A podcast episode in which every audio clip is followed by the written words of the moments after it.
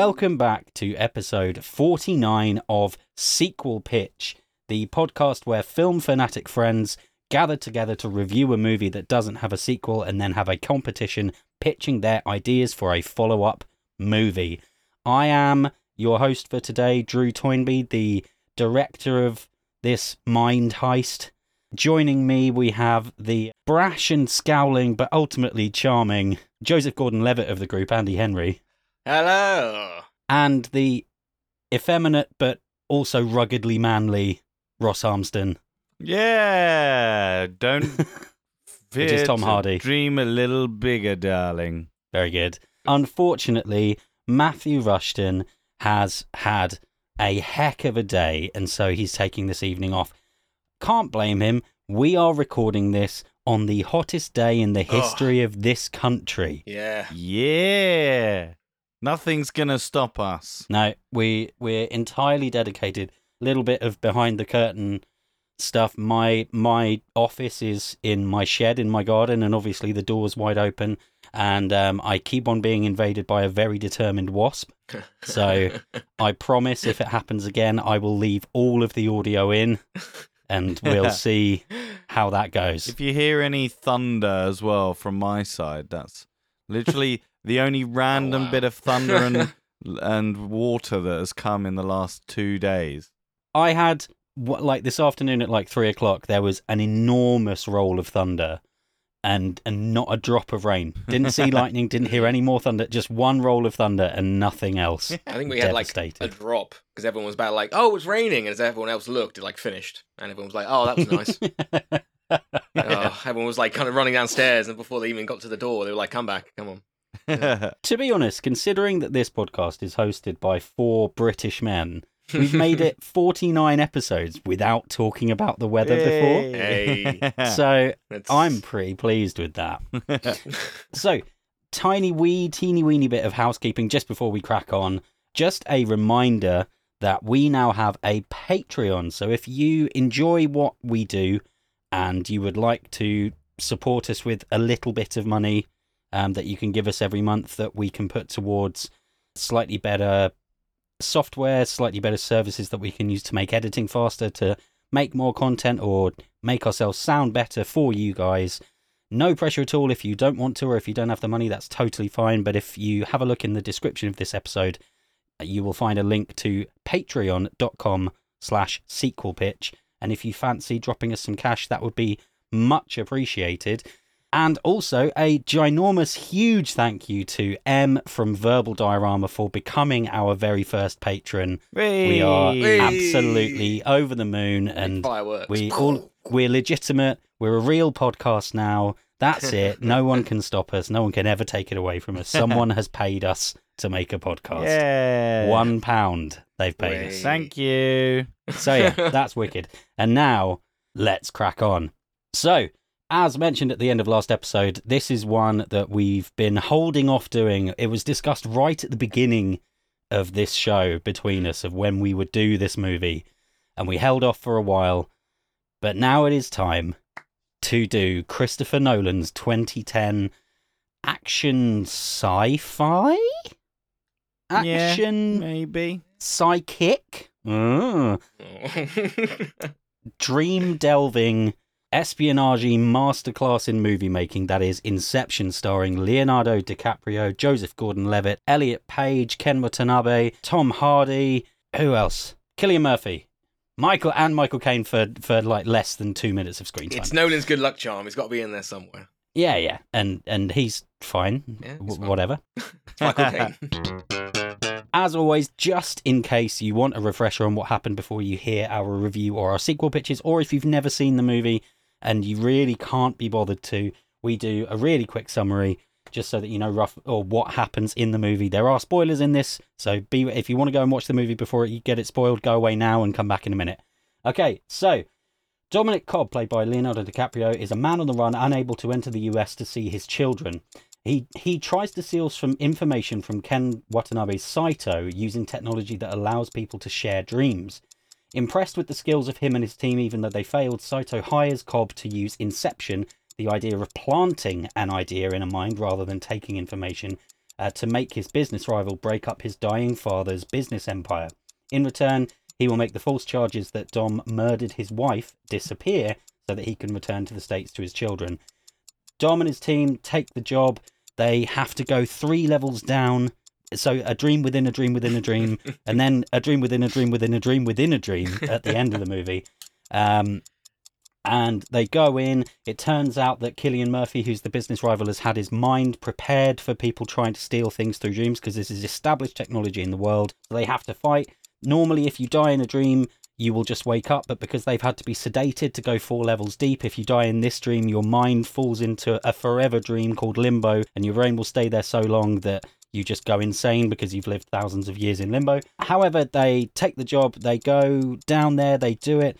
The subconscious projection of Dom's wife, Mal, keeps showing up and causing problems, and eventually, Dom has this big cathartic moment where they plant the idea. Dom has the reve- has the cathartic chat with his wife, and then they all get out, and it seems like Dom has made it back to the USA. The charges are cleared, and everyone lives happily ever after. We think Mm. Ah, that was good actually. Well done. Mm. Yeah. it was. Yeah, I know it was a little bit long, but again, yeah, just Hard to do It's this in 60 hot. seconds. I and swear. anything anything that is subpar in this episode, just oh, that's too hot. isn't just, just blame the heat. It's like, uh, your pitch was shit. It's the heat, man. It got, just got to me. Yeah. Chaps, chaps, chaps. We Mm. were deep into second year of uni, maybe early of early third year when this movie came out. How did you find it then? And what did you think of it now? Yeah, I when I watched it back at uni, I was I loved it. It was it was a cool concept. It was like one of my favorite films. I would always say, "Yeah, this is my favorite film" because it had deep stuff, you know, thinky stuff, but then it also had cool action scenes and stuff. Um, Mm. you know, and it it had an awesome soundtrack and what's his face as well. Uh, the the corridor fight scene as well. Like you know, that's a memorable new thing that you hadn't seen back then. Um, and and yeah, I thought it was really cool. I just thought it was a really interesting idea of of basically dream dreams, which yeah, and I think Christopher Nolan did a really good job. Um, I like his style and I like his the way he directs. Um, and rewatching it, I thought 12 years later because I hadn't really watched it since like I watched it a couple of times maybe after but not like massively. Um and rewatching it I thought again amazing. Like that it still holds up for me as being one of my top films. Um I love I understand it more there are some things that now I'm like hmm um being older We'll we'll we'll come on to what they are in a second. yeah yeah yeah but yeah uh, on the whole really good movie still holds up still love it Very good. Andy, how about you? Um, yeah, I think when it first came out, I was one of those people who was like, "This is the best fucking movie ever made. There's nothing wrong with it." Um, and re- rewatching it again, it's basically still lives up to that hype. Meta, you know, basically.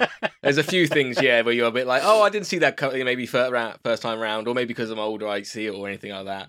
Um, but still, uh, I haven't watched it in ages, and I don't know the reason why. Maybe because it's just is like two and a half hours. Um, Mm. but like I for just like I forgot how fucking good it is. Just like the Yeah. visuals, like if you like, like forgetting like the the actual concept of going three layers into a dream, like how ridiculous. And the com- like they never mention the comic the, the chemicals or compounds that make this. They're just like it's compounds, and everyone's like, right, cool. Yeah, Um, you just you just plug you plug it into someone's arm, Yeah. and you press a squishy you have no white button, idea how it and happens. it works. yeah even even if it's one of those machines inside a dream, everyone's brain knows somehow what yeah. that is, Yeah. and so tells their brain to Mm. make it like that's where it does start to just be like you just have to go with it yeah at that Yeah. point. Yeah. But Sorry, Andy, it's- I interrupted you. It's you. just a highly entertaining in every possible way. Um, yeah, it, like not like, like not even not many jokes. I think there's probably like two or three like one-liners, and that's it. Not saying that it was needed, um, but basically a perfect movie in in every sense, in, in quotation marks. Wow, there we go. And yeah, for for me, uh, very very similar. Absolutely loved the movie when it came out.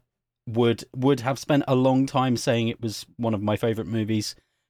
Kind of forgot it existed for a good few years, and then sitting down to watch it for the first time for a very long time was a real experience. Although I have to say, I I bought it in 4K through YouTube to watch on my big telly. Yeah. And um, YouTube compression does not do well with this Oh, specific really? movie. Yeah. Like as soon as as soon as the image gets busy, like when um, Leonardo DiCaprio and, Eli- and Elliot Page are sat at the cafe in Paris, and then everything explodes. Oh yeah. Just the image quality. No. One minute it's crisp 4K, Yeah. and they're having a lovely conversation, and then everything explodes, and the screen just goes. See the red blotches, and you're like, oh, that's something. Great. Nice. Yeah, there That's- there is still a case for physical media in some cases, people. Mm. Yeah.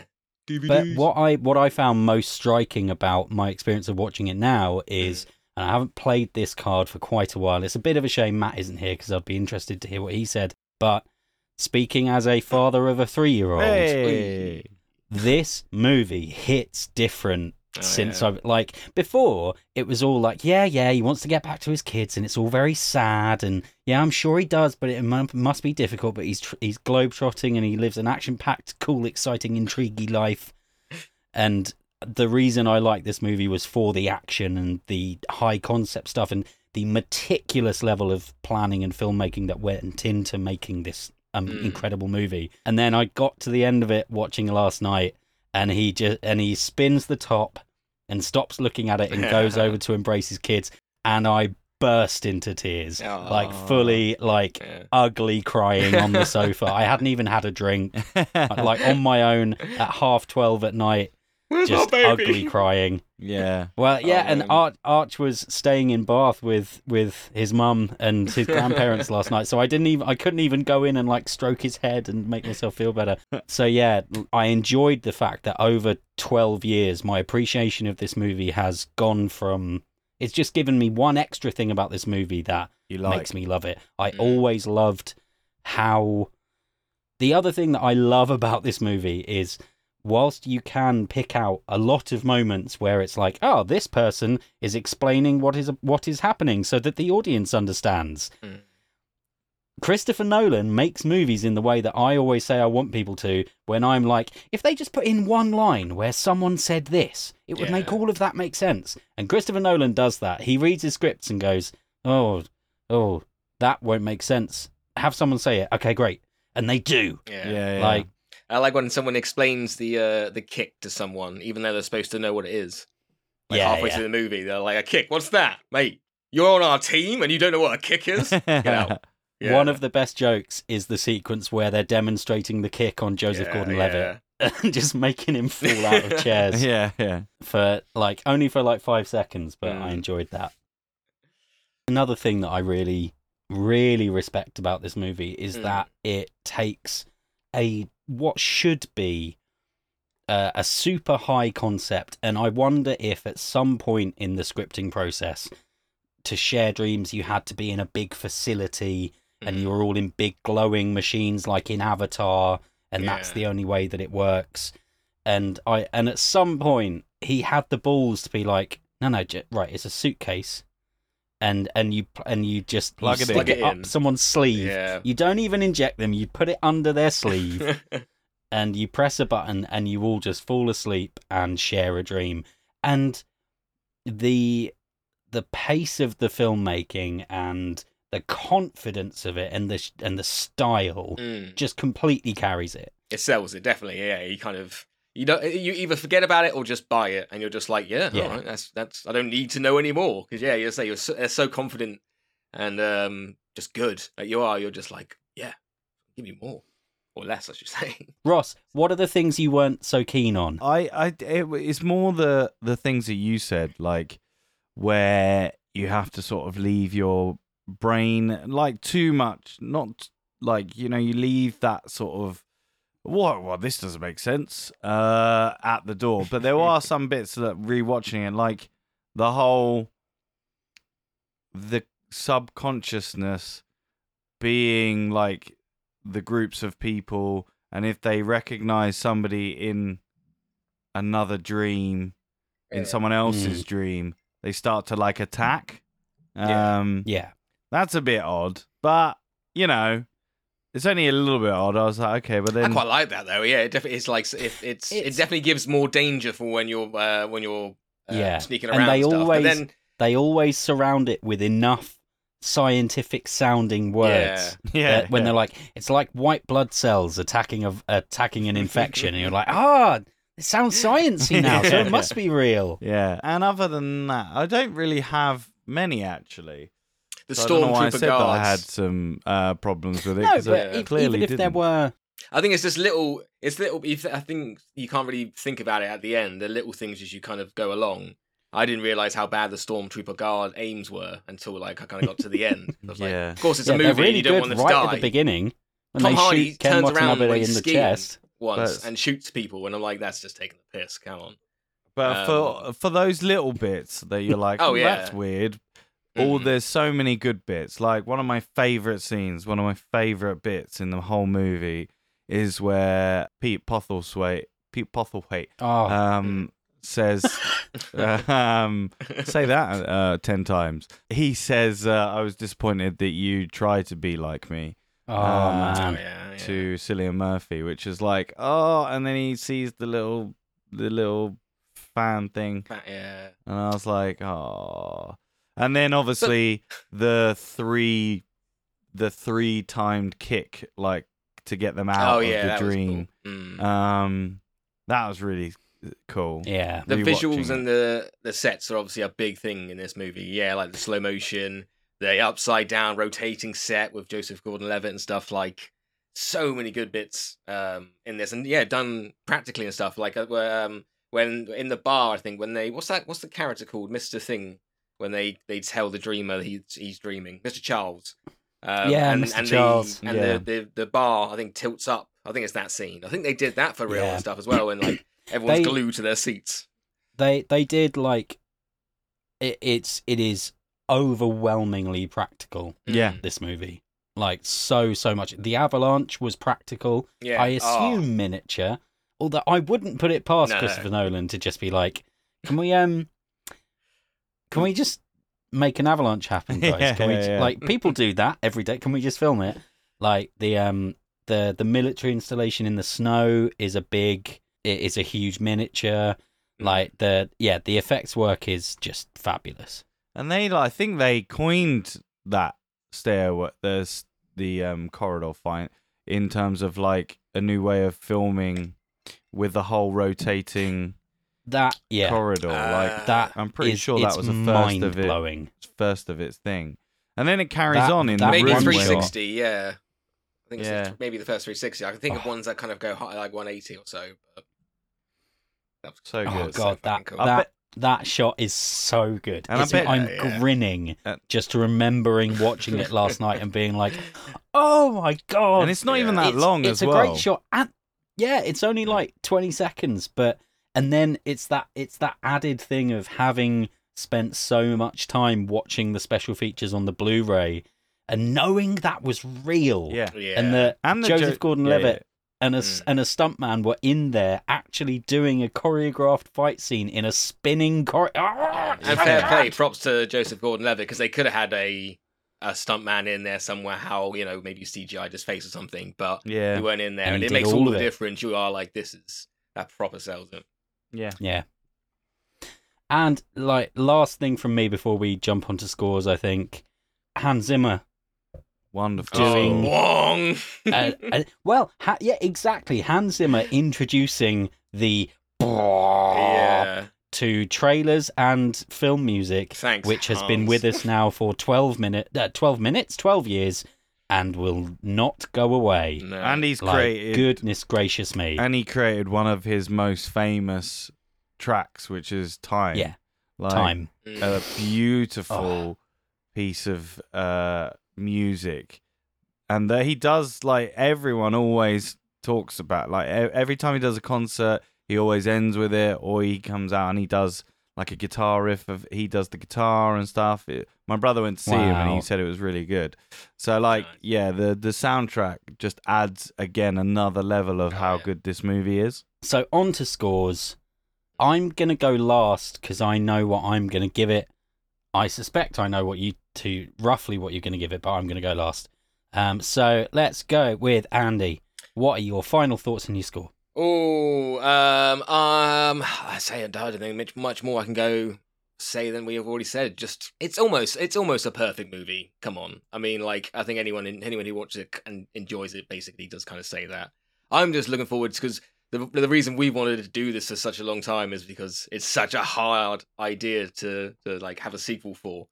So um, I'm I'm looking forward to it. Um, but yeah, to me, it's it's it's basically a a, a, a perfect film. So I'm going to give it five big bongs out of five.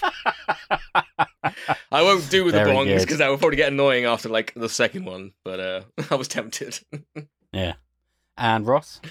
I'm gonna give it obviously after all the stuff I've said, clearly I'm gonna give it five Pete Potherwaites out of uh, five. So thank you. Amazing. And Yeah. yet for for me, this is a a stone cold five. Hands down. Any niggles that you have are Quickly uh, forgotten. in, in, Or- insignificant yeah. in the face of the incredible performances, the wonderful music, the fantastic sim- cinematography from Wally Pfister, and and all of the wonderful performances from every single member of the cast who gets at least one, if not more, moments to really, really shine. It's a five Yeah. and Matt Matt hasn't provided us with a um with a review, and so by default his score goes in as the Mhm. average of our scores, Just which makes this one of five. our very amazing. few. It's it's our second ever fully five star movie. Yay! Amazing. Uh, up the, up there, I think maybe we need to redo Flash Gordon because saying our five star movies. no, are come on, the first one we've and Flash done. Gordon. Yeah, and the first one, that's amazing. Everyone's like, oh yeah, Inception's probably first, right? And you got like the vibe for fives, and we're like, no, Flash Gordon's first. And If it was Matt for a was while. there, it definitely would have So- been. A, it wouldn't have been a, a perfect. no, I think five. he would have dropped it down. yeah, I don't bit, think but- Matt. Well, but there we go. Yeah. There we go. Oh, Um, so yeah, a full five for Inception. It is a it's it's phenomenal. It is a phenomenal, phenomenal movie. oh, we did talk about the um, end as Eve- well with fucking twisty top. I was was it a God dream? damn it, Andy. I was about to say, a- and just before we crack on, do you for you guys Ah, is he dreaming or is he Mm. awake? have to say, just what a great way to end just a film because again, you just keep the conversation going. So what a great way for me. Yeah, it's it's the, like the whole film. He hasn't wanted to see his kids in his dreams or anything like that. So the fact that he doesn't need he spins it just to make sure, but he goes and sees them. For me, that's enough to say he's confident enough to go. Yes, and then 20 minutes later, when he's got, when he makes a cup of tea, he'll walk past the table and go like, "Oh yeah, it's fallen. Okay, cool." Ross? Now, there's two things. It could be. It, I think it is a. It isn't a dream because you see the children's faces right at the end, Mm. and I don't think you ever do in all the lead up No. to the move, like to the end. So that makes me feel like it's like, oh yeah, no, no, this is real. Um, but You, you, get know, the wobble at the top as well. You know, would it wobble be. if if if uh if it wasn't a dream? It would just keep spinning. That's what you said. It just continually spins. So What do you think, Drew? I think it, it was real as well. I appreciate the fact that Chris Nolan came out in an interview and someone and because he spent like 10 years mm. being like I'm not I won't say anything and then he eventually came out and was like look I made it totally ambiguous. I gave it loads of reasons why it could or couldn't be because like when he speaks to his kids on the phone earlier in the movie they sound way older than those two kids in the garden. But then there's also if you see Cobb wearing his wedding ring, it means he's dreaming. and he's not wearing his wedding ring at the end. But the kids are too young, and and and he basically came out and admitted he made it as ambiguous as possible so that people could decide Yeah. for themselves what ending the movie has, and on that basis, he absolutely made it back to his kids because I. It's making me well up a little tiny bit now just thinking about it. Like, yeah, abs- he he got home. Yeah, fair. Oh, it's so good. Yeah. Well, I think if he didn't, if to he didn't well have, if he didn't have the and wobble, See how Oh God, it's Rossi- bad these oh no. sequels are gonna be. Wow. Oh, well up for for the- different reasons, my friend. yeah, Ross is gonna go for the kids and his again. Oh no. Oh yeah. Well, yeah, it's much as I I spent ages thinking to uh, dear listeners, thinking to myself, oh, this is an easy one to do a sequel for. I really hope I'm pitching for this one. Um, having watched it, I realise how very lucky I am Mm. that I didn't have to try and come up with an act with a like a movie that is even close to as satisfying as the movie we just watched. However, I am super duper excited to see what these guys have come up with.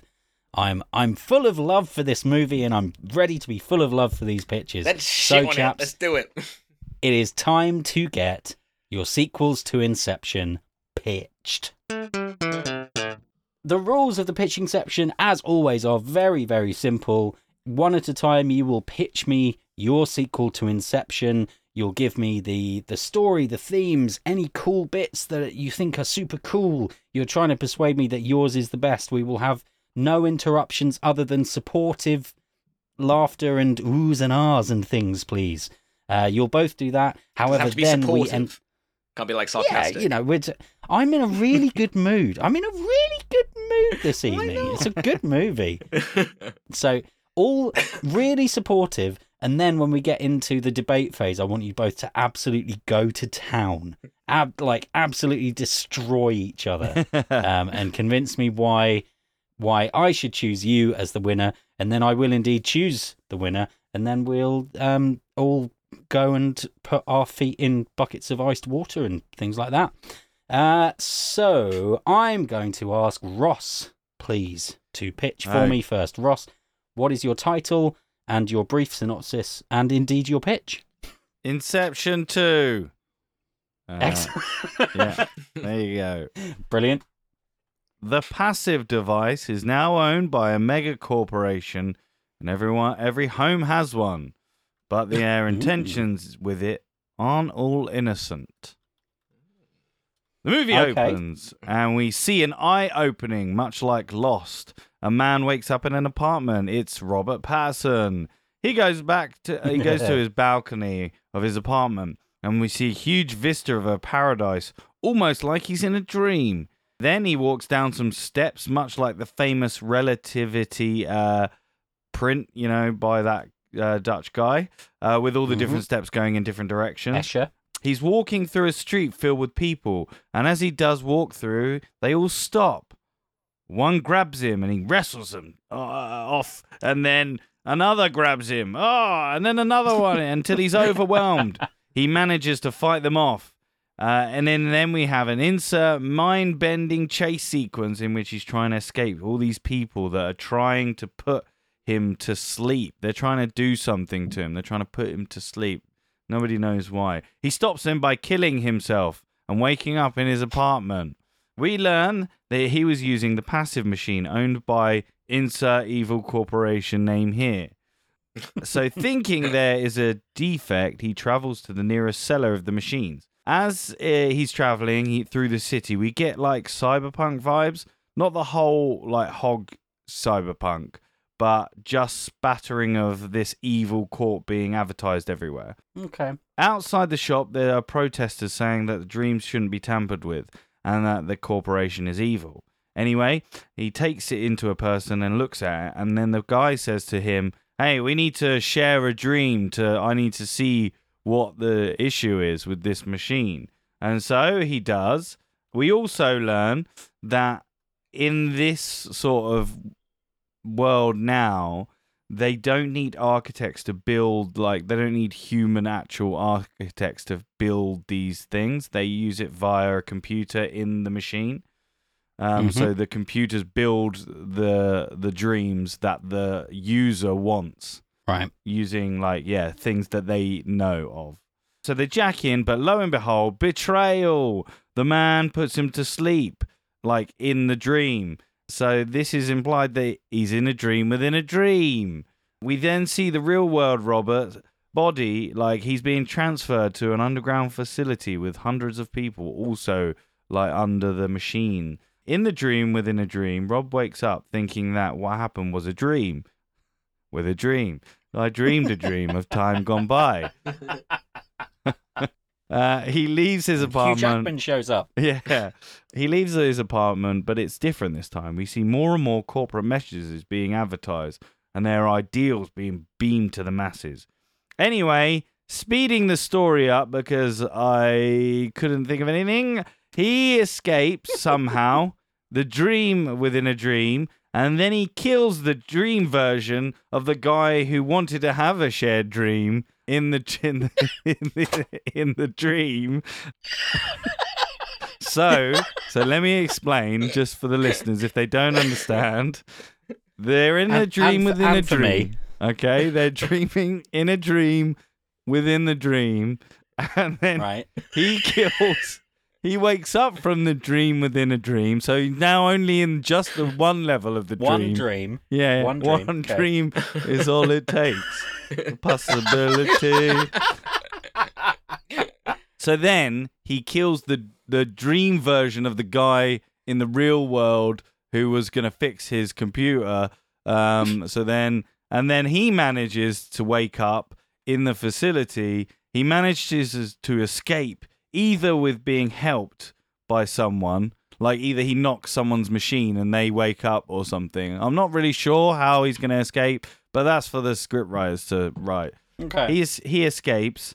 He's now being hunted by the corporate goons, and this can uh, play out for a bit longer because obviously I don't want to speed up because I haven't been speaking that long. So you know he's being hu- hunted by the corporate goons, and they're like ah, and this is in the real world, or so they think. And then he vows vengeance of this corporation who like tried to basically put him on ice. Because basically what their intention is, uh, just so you know, is to make everyone into the uh what's it called? What's it called? The fucking deep deep down dream. The fucking everyone Limbo. in limbo. limbo. Yes. They want to put anyone that like questions what they do into limbo and that's where he was. Anyway he's now being hunted by corporate goons um, and vows vengeance to bring down the corporation and to do this he needs help from the best inception guy in the world don't know how he finds out but he finds he needs the help of cobb oh yeah bring him in for a little bit at the end of the Oh, movie Right. so he seeks out Cobb and asks him for his help to find the CEO of the corporation to plant an idea. Now this there's two endings I've got. Either they plant an idea to get rid of this technology or they just take the they take the evil plan that the corporation have and then they publicize it to the world.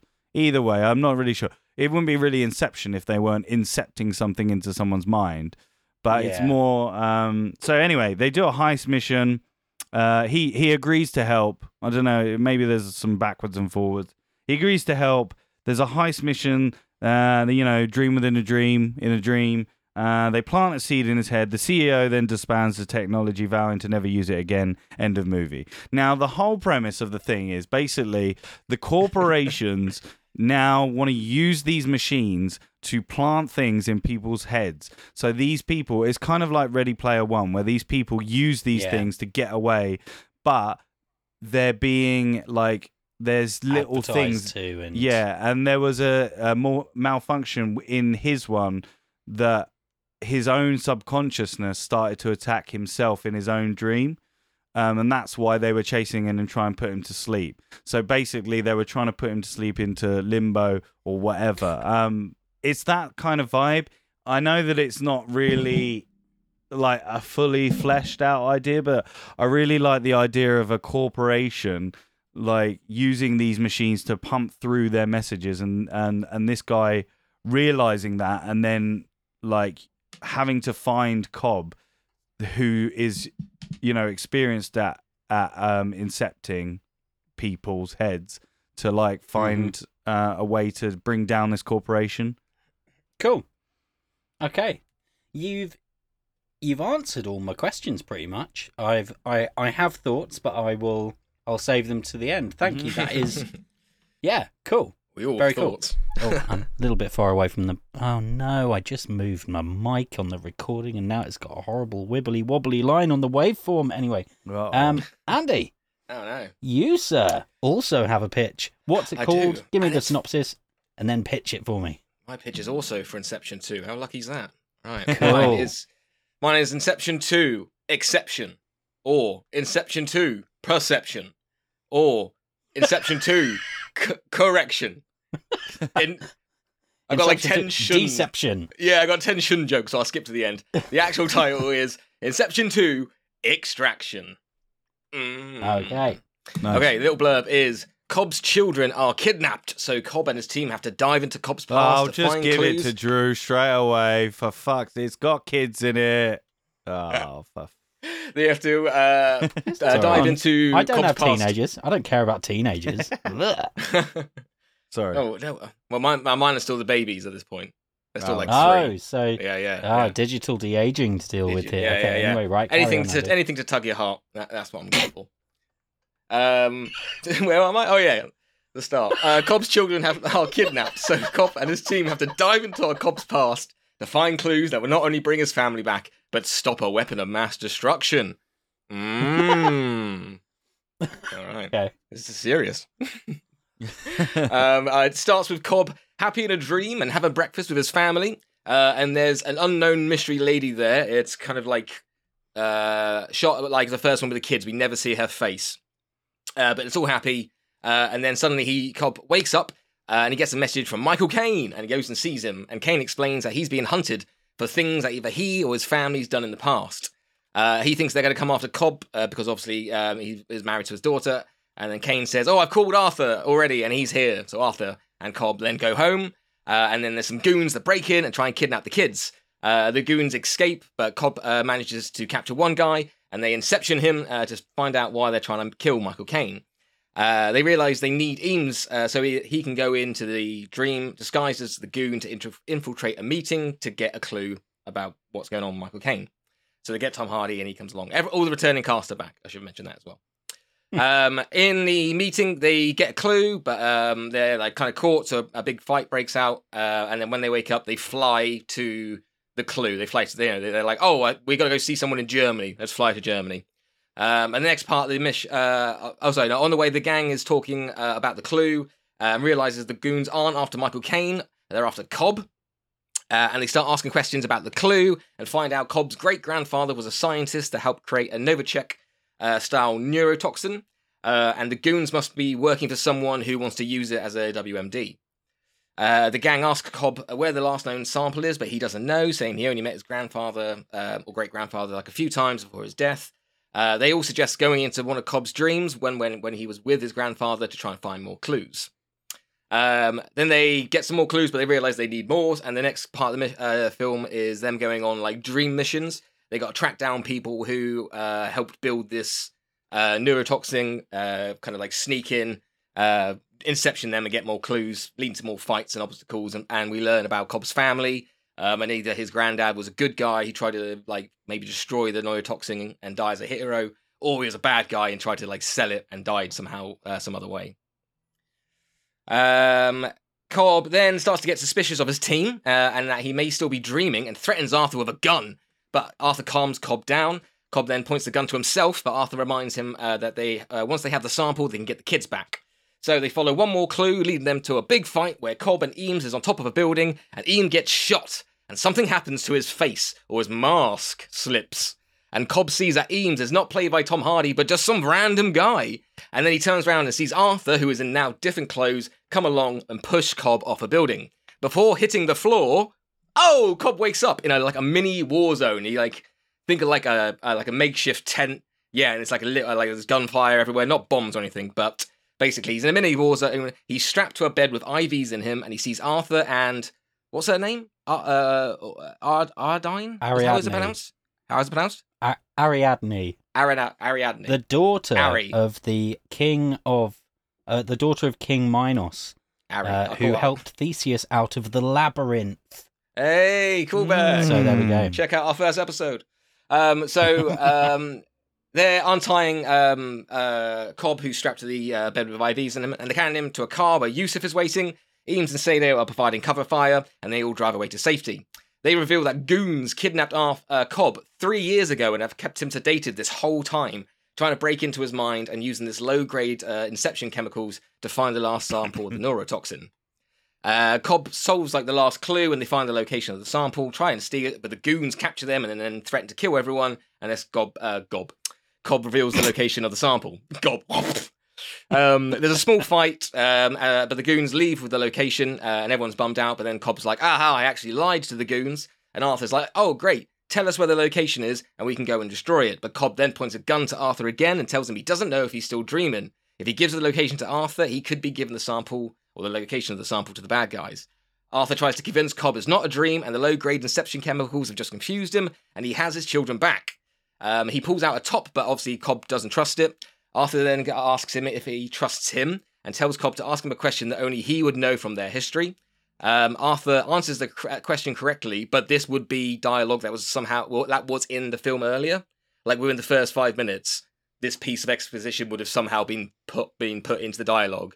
So Hmm. hopefully, a lot of people will be like, "Oh, you know, only the real uh, Arthur could know that." But if he's been a dream since like two thirds of the way, they would have the they would have that information. So is he still dreaming? Yeah. Um, so yeah, he answers the question correctly. Uh, Cobb then tells Arthur the location, and Arthur leaves with Saito um, and uh, to get to destroy the sample. And then Eames opens the door to the room hiding Cobb's kids, and Cobb walks in. But before we can determine what expression he has on his face, it cuts to black. okay. Okay. Oh, All right. I'd. Um, no, so I just realized I should have mentioned. Um, so my whole idea is, yeah, people trying to break into Com- Cobb's mind to find this location uh, of the uh, to find this neurotoxin. Yeah, to do some damage, kill some people, go on a rampage. Um, and the whole thing is: is he in a dream? Has he been in a dream this whole time? The idea of like the woman at the first at the start is um, their first attempt, uh, but it fails, but it's done really quickly. So hopefully, it just like looks like a dream, but can be passed off as like a, their first attempt trying to get in. Um, but yeah, the whole point, like, that, like a lot of the movie is, does he want it? Should he give this location away to people that he quote unquote trusts? Um, because oh yeah, no, I forgot to mention that. Basically, if he goes, oh, if I give you the location and you're not the goons, then you could just kill me when my back's turned. So that's that. That at the end when he goes into the room and his back is turned to Eames and he sees his kids and we cut to black. That's supposed to be a kind of Sopranos. Was that a gunshot or? Mm. okay. All right. Okay. No, well done, both of you.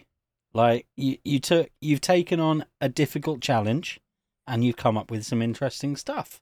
Hmm. I'm, I'm pondering. I'm thinking. I'm making some, making some deductions and and seeing what ideas incept themselves deep into my subconscious.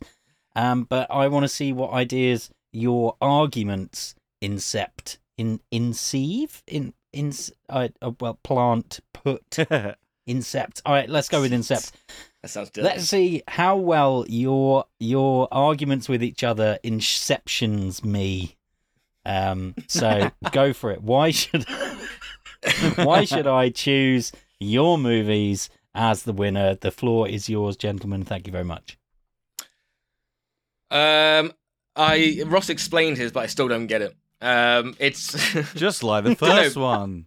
yeah. Oh. Uh, I think Ross actually has a a pretty good concept. Um, but the actual pitch is is uh is, is wrong. um. Yeah, Why? it's, uh, like Go uh, on. it's, Pray tell, it's, why? it- it's too confusing. I think you've got a great idea that, um, but he, it just needs to be just explained better. Like, um, oh, I'm sorry that I couldn't explain it in 30 degree heat. I'm sorry. I mean, you've, you, yeah. you've had you've had a while to write it though as Blame well. no, so- right. Let's let's back it up uh, one Hmm. second. So I wasn't supposed to be on this episode, and then I was like, actually, we had to Oh, move sure. it. so Sure, then we were like, oh, actually, you can be on the move, and then.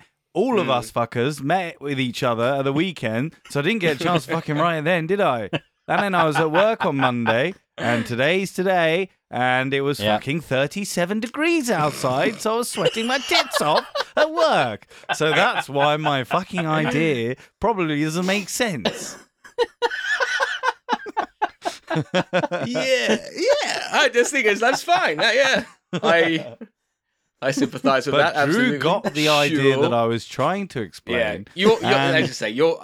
You're. You're not. And where's the main cast? Mine's got the main cast. Nah, you the- don't need any- back. like, And they are don't they? it. There's, there's two Bring- of each of them. Are they the main cast? But like Mine's a the big. thing mine's is, a big question mark. Yours is just a big like, what the fuck question mark. no, but the thing is, in the original, the main story is about Cobb. Like the other guys are just supporting characters. Whether they're like, yeah. you know, they should have had more. I didn't. I wanted to thought you'd- focus on having a new.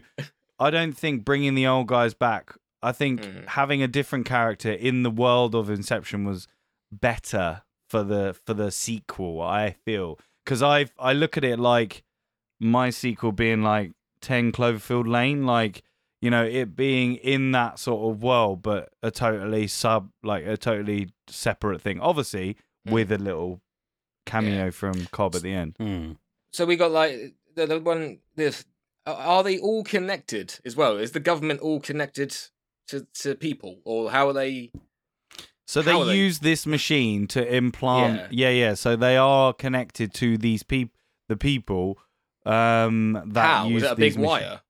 No, no. It's. I mean, mate, they can. th- There's a fucking machine that can induce you into a fucking dream with each other. So like, there must be technology. Like, it's a.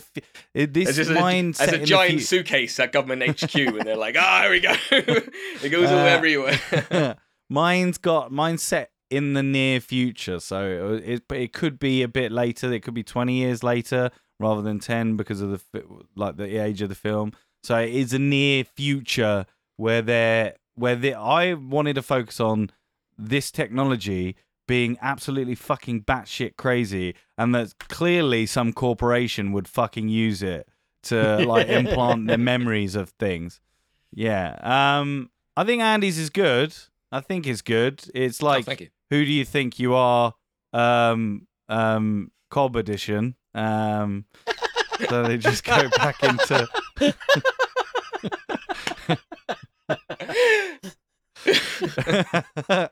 so yeah, like uh, I I I think there was a little bit too much. Like the I I got a bit confused. So the his kids are kidnapped and there's a weapon of mass destruction, right? Or was I getting that wrong? yeah. So no, no, no. So yeah, Cobb's great grandfather made a weapon of mass destruction, and people are after it because they know Cobb knows the like, or think they Cobb knows the location. So they're like, "Oh, we kidnap his kids." Until Okay. he gives us the location. Okay. Yeah. I And mean, yeah. he does at good. the end, and he gets his kid back. Better than Uh, mine. I've still uh, tried to just keep the whole. Is the whole thing a dream? It's still an action. I feel I've got more as more chance for action in mine. A bit more. We learn about Cobb's family, not some random new Batman character. Or- Look. Yeah. They. I saw him with Fu- Batman. Sorry, I know you didn't describe him, but Look, they um they I can't even remember my point now. Fuck. Anyway, carry on. Cool, great. me I'll, I'll jump that. in then. In that case, I am. Well, all right. Okay. So, th- thank you both. I think you both, you both make some very good points, and it's it's fascinating. It's really really interesting that two of the biggest facets of my personality are being um, pretty socialist and being a parent, and so Ross has come steaming in as corporations are evil and ah, scary corporations, which tickles me very much. And Andy's come in with ah, children missing, ah, and that and that hits me from the other side. So you've done quite well, both of you there.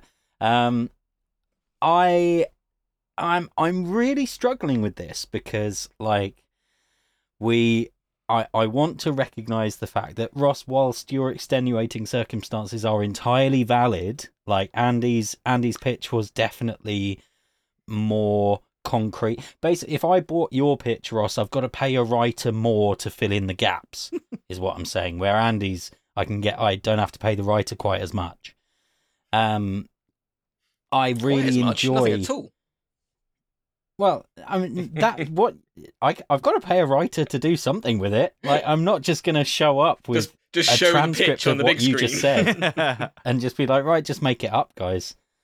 Um, and so yeah, I I think that Ross, you're delving into a, a, an idea of what on earth would this technology actually do to society is really interesting and something that the first movie totally ignores. It's just like, no, the world is completely normal except we have this insane technology. yeah. And I found that really interesting that you went into that. Um, you've got the sort of the double dream within a dream within a dream. There's two sequences of it, and I would worry. I, I honestly, I think, and pulling out a line that we pull out a lot. If yours was a mini series, if it was an HBO Max ten episode mini series about what happens in the world Inception is set in 30 years after, I think there's a really cool idea in that. I would worry it would might be a little bit overstuffed Mm. going to Andy. Andy's just got up. My charger, um, I'm nice. All right, no, no, it's fine, it's fine. Just um, yeah. Put my I'm charger in. I've got like 30 seconds. It's on the green. shut up! I'm It's on leaving a big gap of silence so I can see where to cut it out in the edit. You bastard! Now it now I won't be able to tell. Oh, I'm I'm just safe, I'm leaving all this in. I'm not editing this in at all. I'm leaving everything in. Um, so with Andy's, I think you've done an admirable job of. I I really like the idea that the original team are back, and then at the end we realise maybe they're not the original team, and then more people show up, and maybe they are. I found it interesting in the debate that you were saying you you didn't understand Ross's because Ross's I was like, yeah, I get this, and yours I was like, wait, ha- what? Uh, j- wait, wait, uh, right, mm, uh, okay. So yeah, it that was just an interesting little peccadillo for me.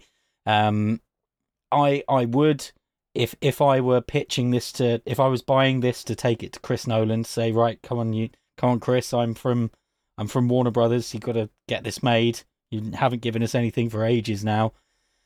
You've got to worry about like digital de aging at this point. If it's only set three years afterwards, like all of these people have aged significantly. They do not look like they did in 2008, 2009 when they shot this movie. Um, and also, I have to admit, I agree a bit more with Ross.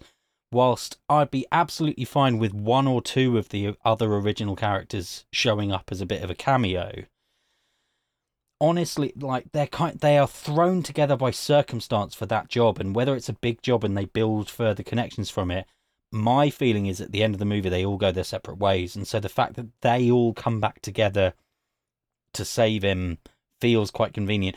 Also, the they? fact that, or do they? True, that is true. But also the fact that Dom's great grandfather invented a nerve agent, and he's the only one who might remember how to make that. He's the only one alive. Let's say that. Yeah. that was a bit. That was very convenient for me. Like Yeah. you, was- if if if this was the first Inception movie and that was Mm. the plot, I'd be fine with it. But because it's the second one and he was already the star of the first movie, and now it's like, oh, by the way, um, this also. Your So, grandfather was a Andy's, Nazi. I have a couple of issues with.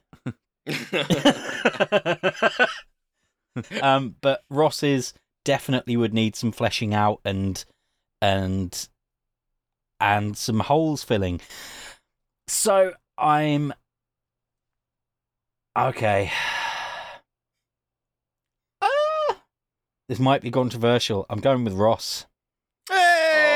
Half pitch. You're buying It is- half a pitch. it is, but I think It's half a pitch. It's got a good I idea in there, my friend. you know. Honestly, an idea do is not know- a pitch. well, it is. It it, An it idea is. is an idea. A pitch was Well, not Ross's. he's- Mine he was a pitch. He pitched Mine's his got, idea. Ross has got this bit, this bit, this bit. Ross Ross gave a shorter pitch. I'll give you my parameters that I've done this on because they change on whims willy nilly week by week, as we all know. My I'm imagining I can't imagine Chris Nolan letting anyone direct an Inception 2 if it's not him. and out of the two of the boiled down to their basic elements,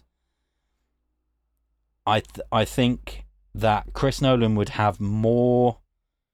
I, I, I feel like the option of investigating what this does to, society and what it's doing to people and their relationships with power structures would be more of interest to Chris Nolan than Mind Heist for for WMD. Whilst uh, whilst that is effectively exactly what I said I would pitch. Um, by the way, it just I for, hopefully that just goes to show that I would have lost this episode despite having spent 18 months confident that I would definitely win if I was pitching. Um, but yeah, like s- genuinely super super close. The I that was a really difficult decision for me to make because Andy, you have put a lot of work and thought into it, and I love that you've made it so that you have made it so unclear and so ambiguous, and it really could go either way. Yeah, it was But, good. I love the yeah, ending. I, I- it was really good. I can't justify any further. Is Ross? yeah. Well done, both of you. Ross, you are our winner.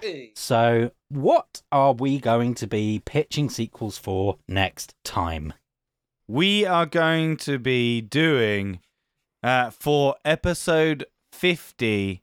What better way to celebrate when you're 50 than doing the teen comedy New York Minute from 2004 oh god. with Mary Kate and Ashley Olsen. And, you know, who knows? We may have a special guest or special guests. Uh, uh, who could it be? Ooh.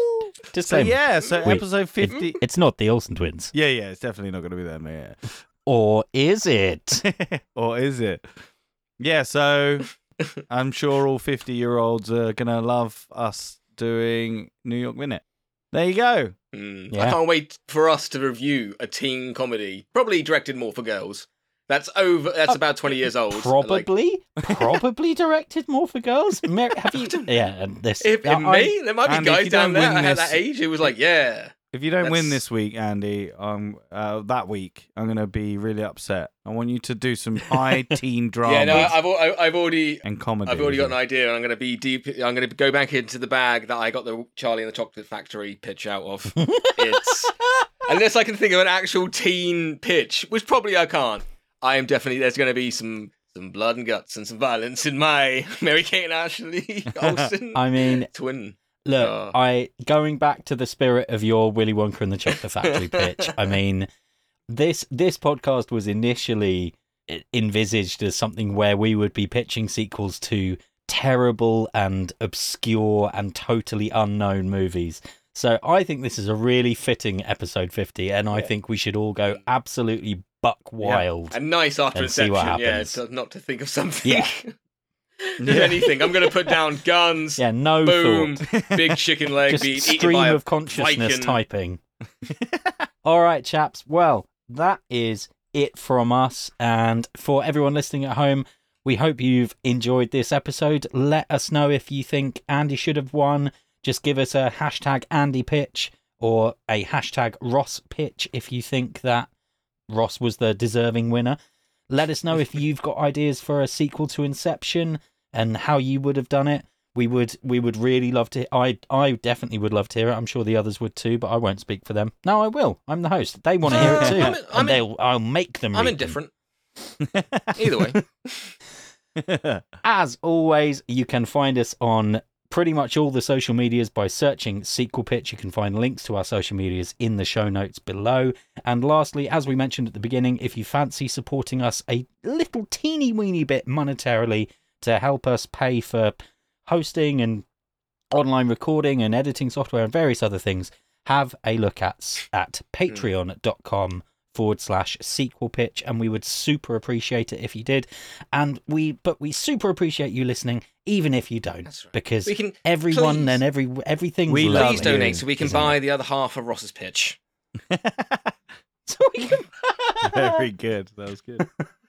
very good very very good Yeah, we will pay Ross to write the rest of the pitch and we'll put it out. So, with that, it is goodbye from this week's winner, Ross Harmston. Bye. It is goodbye from this week's worthy runner up, Andy Henry. Just a little bwong this time, just bwong. A sad bwong. Sad Sad bwong. bwong. My kids have been taking bwong. Is, did did Hans Zimmer go? What's what's the? So he heard someone go wah wah wah and go. What's the epic version of Yeah. that? And so on on an epic wah, it is goodbye from me. We will catch you next time. Bwong.